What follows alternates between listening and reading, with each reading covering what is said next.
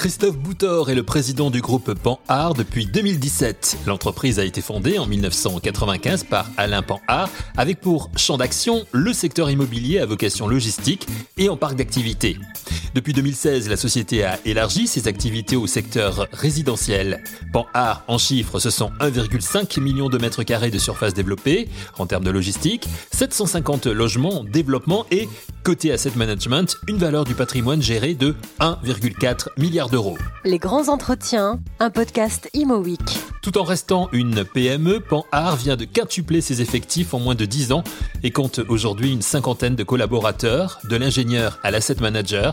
Les effectifs jeunes, avec une moyenne d'âge d'environ 35 ans, bénéficient du conseil ainsi que de l'expertise de senior advisors et affichent une bonne parité. J'en conclus, Christophe Boutor, que les aspects RSE sont essentiels pour vous. Oui, effectivement, c'est des, éléments qui sont au cœur de la culture du groupe, euh, qui est basée à la fois sur, euh, sur l'exigence et la bienveillance. On cherche à avoir des équipes euh, diversifiées, euh, à la fois en termes d'origine, euh, d'âge et aussi de sexe. On est proche de la parité et pas uniquement en comptant les assistantes. c'est pour nous l'équipe, c'est l'actif principal du groupe. Euh, donc on investit beaucoup sur le, développement des équipes. On essaye de, proposer à chacun, chacune un, un parcours professionnel qui allie euh, le développement professionnel évidemment, mais aussi le développement personnel. On essaye d'avoir une politique de rémunération qui soit basée sur des données de marché et sur la méritocratie. Et puis, euh, et enfin, parce que c'est un élément important pour nous, on a depuis quelques années euh, commencé à ouvrir le capital du groupe euh, à certains membres de l'équipe, et aujourd'hui, on a un peu plus d'un tiers des collaborateurs du groupe qui sont actionnaires. Donc on peut dire que vous êtes vraiment dans, dans la tendance. Alors euh, l'aspect RSE, c'est le management, mais pas que. C'est aussi euh, bien sûr l'attitude, le développement durable, euh, les circuits courts que vous privilégiez chez, chez Pan-Art. Alors effectivement, dans notre politique RSE, on a des on a des actions de mécénat importantes euh, dans plusieurs domaines. Euh, on est notamment euh, membre actif de, de Palladio pour euh, participer, j'allais dire, à la réflexion euh, prospective sur nos métiers. On, on, a des actions plus culturelles et des actions aussi sociales. On soutient notamment depuis de nombreuses années un orphelinat. Et on est évidemment, en tant qu'acteur de l'immobilier, très impliqué dans toutes les problématiques de, de développement durable qui sont effectivement au cœur de nos métiers. Alors justement, vous, vous êtes euh, très attentif, hein, vous nous le disiez, à cette, cette notion de développement durable. Euh, la protection de l'environnement, euh, c'est une problématique que vous, euh, que vous prenez véritablement en, charge. Est-ce que vous pouvez nous parler justement de, de, de, la démarche environnementale de Pan-Art oui, tout à fait. Alors, nous, vous savez, notre métier historique, c'est la logistique. Donc, on fait des gros immeubles qui occupent des surfaces importantes. Euh, donc, on se, on se doit depuis toujours de réfléchir ben, non seulement à la conception des bâtiments, euh, au mode constructif, euh, mais aussi à leur environnement, à la façon d'aménager les espaces extérieurs euh, et à toutes les parties euh, trafic, circulation, insertion de de ces actifs euh, au sein de leur environnement immédiat. Euh, pour vous donner quelques exemples, euh, on attache notamment beaucoup d'importance à toute la partie aménagement extérieur, en créant des bassins en eau assez significatifs, en ayant une politique de de plantation avec un paysagiste qui travaille avec nous depuis des années, qui est assez importante, de sorte qu'on arrive à recréer un écosystème assez riche euh, autour de nos opérations. On a fait d'ailleurs euh, en 2014, on a demandé au, au, cabinet Elan de faire une petite étude euh, avant-après euh, sur notre aménagement du Coudray-Monceau, qui est une, une, zone de plus de 65 hectares, où on leur a demandé de comparer euh, la, la, la, biodiversité avant, donc sur la plaine agricole, et après, une fois que l'opération était développée. Et on s'est rendu compte à notre, euh, on a été les premiers surpris, hein, c'est qu'on avait une, une, faune et une flore qui étaient euh, quatre à cinq fois plus riches, alors que les espaces extérieurs euh, dédiés à cette faune et cette flore euh, représentaient environ 25% de l'ensemble du tèdement. Autre initiative qu'on a pris également, là encore, il y, a, il y, a, déjà quelques années, on a, on a développé la première centrale photovoltaïque en toiture euh, sur un grand bâtiment qui était le bâtiment de, de Sisley à, à Saint-Ouen-l'Aumône. Et on a développé donc la première centrale qui avait à l'époque une capacité de production d'un méga euh, au nord de la Loire et c'est resté la centrale la plus importante euh, euh, du nord de la Loire pendant plusieurs années. Tant et si bien qu'aujourd'hui, on, on, est en train de systématiser cette approche et on va développer des centrales photovoltaïques sur l'ensemble de nos bâtiments en restant nous-mêmes producteurs.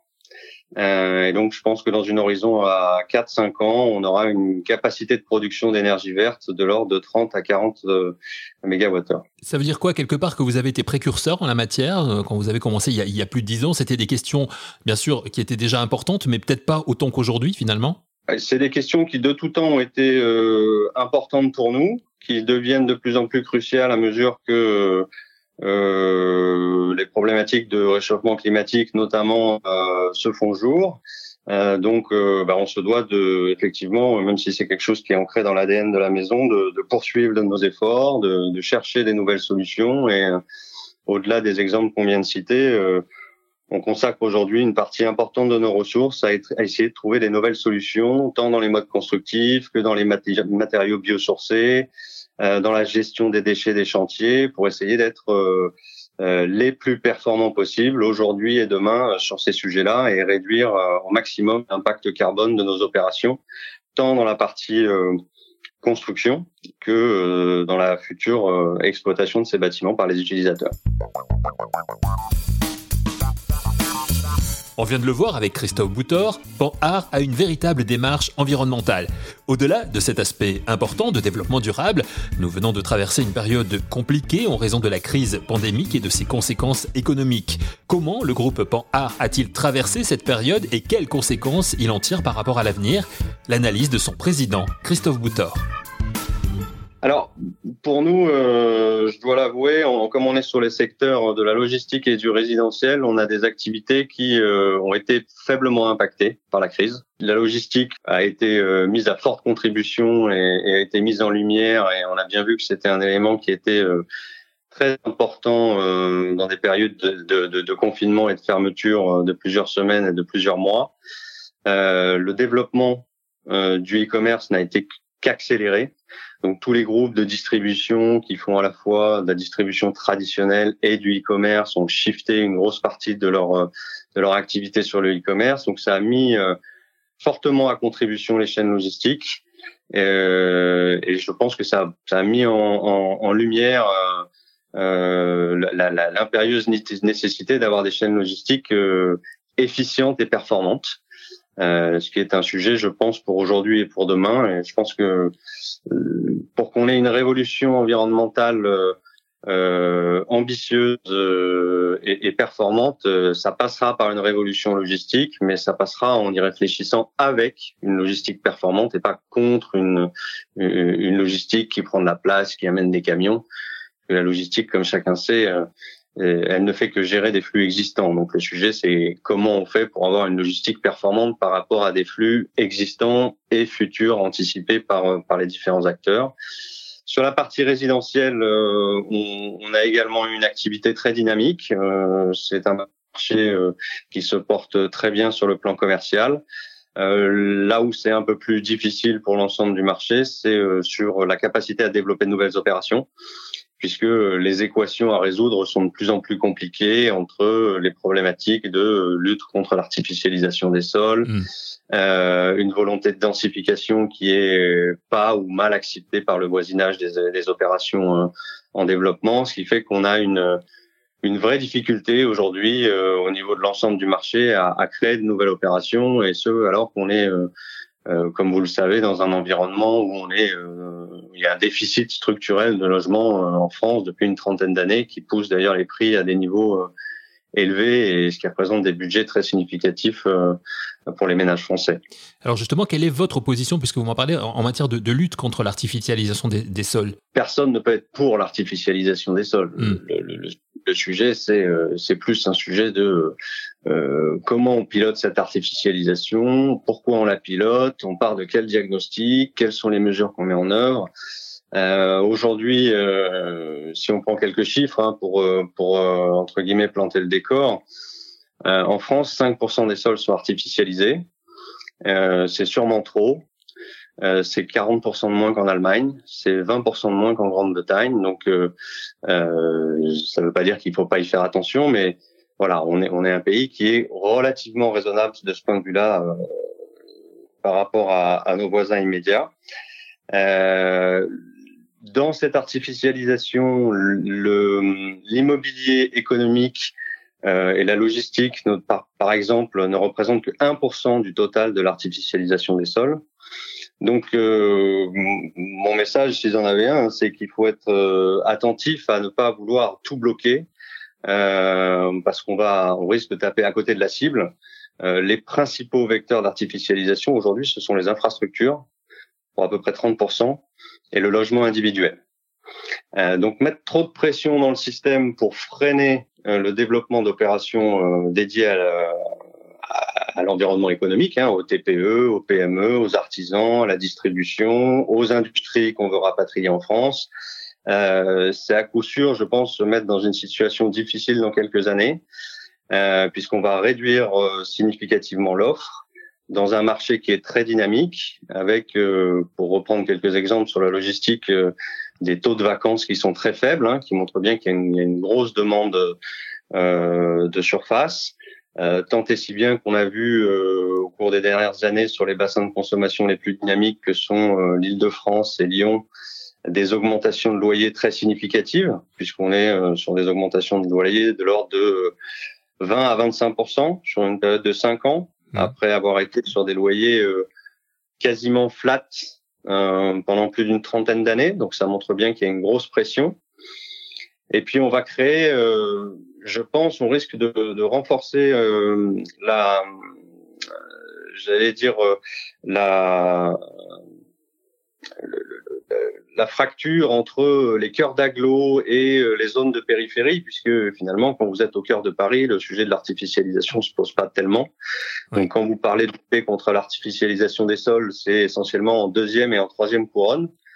Et donc, on va euh, mettre de la pression sur ce tissu économique qui est euh, euh, probablement celui qui est le plus pourvoyeur de nouveaux emplois dans l'environnement TPE PME, euh, qui a une équation économique qui est probablement un peu plus tendue. Et donc, quand vous augmentez euh, des loyers de 20 à 25% sachant que le poste loyer dans une petite entreprise, c'est probablement le deuxième ou troisième poste de charge vous voyez bien qu'on va mettre euh, et on va créer une, une, un vrai problème de compétitivité de nos entreprises à terme. Donc moi, ce que je voudrais pas, même si évidemment il faut qu'on soit frugaux et qu'on soit très attentif à l'artificialisation des sols, je ne voudrais pas qu'avec des, des politiques trop jusqu'au boutiste, euh, on se crée dans euh, quelques années euh, une crise du, du logement des entreprises comme on, on a une crise du logement des, des ménages depuis quelques années en France. Oui, en gros, attention de ne pas se tirer une balle dans le pied, quoi. Exactement. Une question importante que celle de l'artificialisation des sols, mais à laquelle il s'agit de répondre avec prudence, comme vient de nous l'expliquer Christophe Boutor. Si, comme son président nous l'a dit il y a quelques minutes, la crise sanitaire n'a pas impacté violemment le groupe en art, quels sont, en ce milieu d'année 2021, les objectifs du groupe pour les mois et les années à venir? Quelles sont les prévisions de Christophe Boutor par rapport au marché? Comme je vous le disais, on a nos deux principaux marchés euh, de la logistique et du logement qui sont très dynamiques. Euh, euh donc nous, on a des perspectives qu'on considère comme assez favorables, voire très favorables sur ces deux segments, sur le plan commercial. cette année, en, logistique, on devrait, en, développement logistique, on devrait lancer deux ou trois opérations pour euh, je pense environ 200 000 mètres carrés sur le deuxième semestre. Euh, en logement, on va lancer euh, une opération emblématique sur laquelle on travaille depuis de nombreuses années sur la ZAC des Grous à Nanterre, euh, qui est une opération qui développe 30 euh, 000 mètres carrés qu'on fait en copromotion avec Brickville, qui va développer 140 logements, 3 000 mètres carrés de bureaux, un campus de 11 000 mètres carrés et un espace de, de stockage en sous-sol de, de plus de 5 000 mètres carrés qui va être notre première grosse opération emblématique, euh, alors qu'on a lancé cette activité logement il y a maintenant euh, cinq ans. Et puis sur nos activités de d'investissement et d'asset management, euh, on va probablement également être en croissance en réalisant un certain nombre d'acquisitions dans le cadre des mandats que nous avons en cours avec euh, certains de nos gros clients euh, investisseurs institutionnels et probablement euh, engager de, de, nouveaux partenariats d'ici la fin de l'année. En tout cas, on a une, une, une, feuille de route assez claire et on est assez positif sur nos, sur nos marchés sur notre activité, effectivement. Merci à Christophe Boutor, président du groupe Pan Art, pour cet éclairage et son analyse. Merci à vous d'avoir suivi cette émission. On se retrouve très vite pour un nouvel épisode de Les grands entretiens, un podcast Imo Week.